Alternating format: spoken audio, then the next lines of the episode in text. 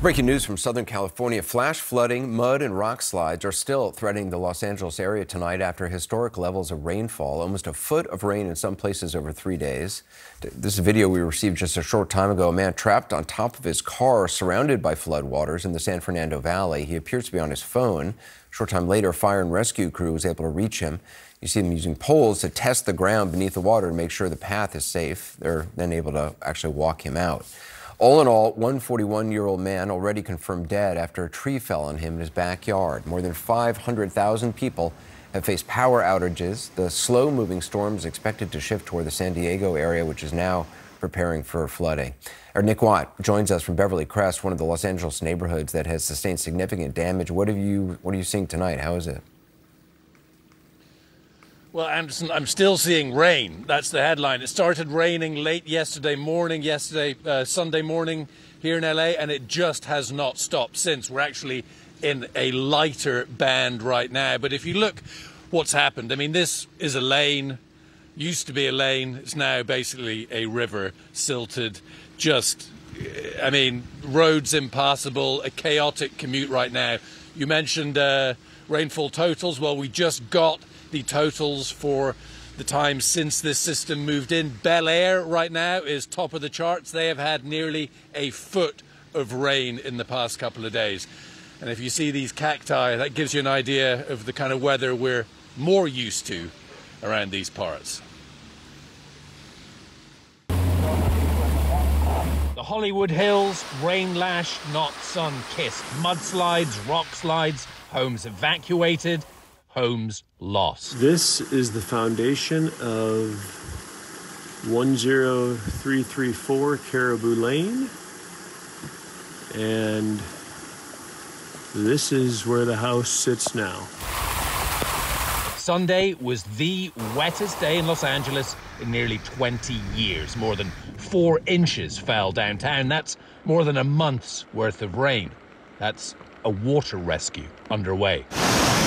The LA River rose seven feet in just nine hours. Some creeks are up over 12. All this down to a so called atmospheric river up above, a conveyor belt of moisture fueled by El Nino and the unusually warm Pacific. Atmospheric rivers can carry 20 times more water than the Mississippi. And El Nino is now classed as very strong, only the fourth time it's reached that level in 50 years. Combined with oceans already warmed from climate change, it's supercharging these type of storms. El Nino also changes the jet stream, making storms more likely to take aim directly at California. This one has been moving slowly south, creating rivers of rain, mud, and debris. It sounded like a plane crashing or maybe of a freight train or something like that. The storm sliding through Beverly Hills, LA, and beyond. 14 million people now officially at high risk level 4 of 4 for excessive rainfall. Remember, this state was recently in a mega drought, then record rainfall last winter, and now this. On Sunday, hurricane force winds cut power to over half a million customers, mostly further north, hitting 77 miles per hour at San Francisco Airport, peaking at 102 on Pablo Point.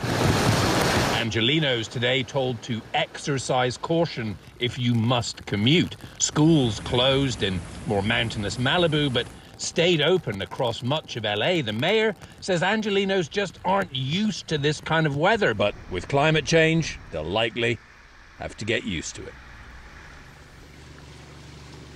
And we're expecting this rain to stick around through tomorrow and then the rain might move away and it might even come back. The problem is we've actually had quite a lot of rain here the past couple of weeks. These hillsides are already saturated, 120 rock mudslides already. The fear is that more of these hillsides will just slip the more rain we get. Yeah, Anderson. Seeing that house just, you know, uh, swept off its foundations, incredible. Nick, appreciate it. These are, take a look, these are pictures of one of the homes damaged by the mudslides triggered in those heavy rains. The house is in Baldwin Hills neighborhood, is owned by my next guest. Joining me now is Dion Perraneau. Dion, thanks for, for being with us. How are, how are you doing? How is your house? What, what are you seeing right now around you in your house? Uh, you want to see? Sure. Okay. It's uh so it's just a big mud pocket right now. It's kind of dark outside, so I don't know if you're going to be able to see outside, but we'll go in my bedroom first. Um, Now, is your So- bedroom where I, I read that like there's three feet of mud or so in your bedroom? Papa. So this is this is where the mud came in to my room. I hope you can see it. Wait, is that a glass sliding door? Yes. So it, it broke through that. sliding. So it broke through, and so there's that. That's the outside, Wow. and the mud on the floor is Oh like maybe four or five inches, and then we're going to the. I'm going to just go out to the backyard because we can. What time did really the mud dark. come into your house? This is this is this is the backyard. Wow.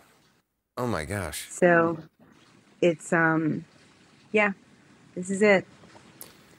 And is your car So- okay? I mean, are you able to get out yeah, if you need to? I yeah, what I did was this morning when um, we saw that the, the the bedroom had been breached, I pulled the car out of the drive. I mean, out of the garage because I wanted to make sure that um, it didn't get stuck. If there was any kind of structural damage, I didn't want the garage door to be, you know, compromised. So I just pulled the car out. It must have been terrifying. I mean, if th- this happening in the night. Well, it's well. The thing is, it was a slow. It was slow. Hmm. I heard at 4 a.m. a crack, and so I thought maybe one of the trees had come down or coming down. And I looked out because it was you know four o'clock in the morning. It's dark, and I saw a little bit of mud, like literally, like maybe just you know mud and water and I went downstairs to I had a house guest. Went downstairs, asked her, you know, so we could put um, towels because I didn't want I didn't want Wow. the mud to come into the house, and that's when uh, we I called the fire department. They came out. They said, you know, that it looked okay. Just stay on the front of the house. We were in the front of the house. I was calling my insurance guy. And we heard this big, huge crash, and we went back there, and that's when that big, Wow. huge. But it was only at that point three feet tall. Now it's about seven feet, That's incredible. and yeah, it's pretty bad. Well, Dion, I. I'm so sorry for what you're going through, and I mean, so many people are. But um, uh, you know, keep up your spirits, and I appreciate talking to you. And, and we'll check back in with you and, and, and see how uh, uh, how things progress. Do you think an insurance is going to pick this up? Uh, that's the question of the hour because um, Mayor Bass was here. Mayor Bass and Heather Hutt and the police and the fire chief, and they asked her about that because originally they, my agent said that they don't usually do anything with slides, but um, they asked her about it. So Right. when she came to the house, news crew was here, and one of the um, journalists asked her about that. So we'll see. All right, we'll see. Dion, makes any difference. Dion Perraneau, I appreciate it. You stay safe. You're welcome. All right, you wish too. you the best. Thank you.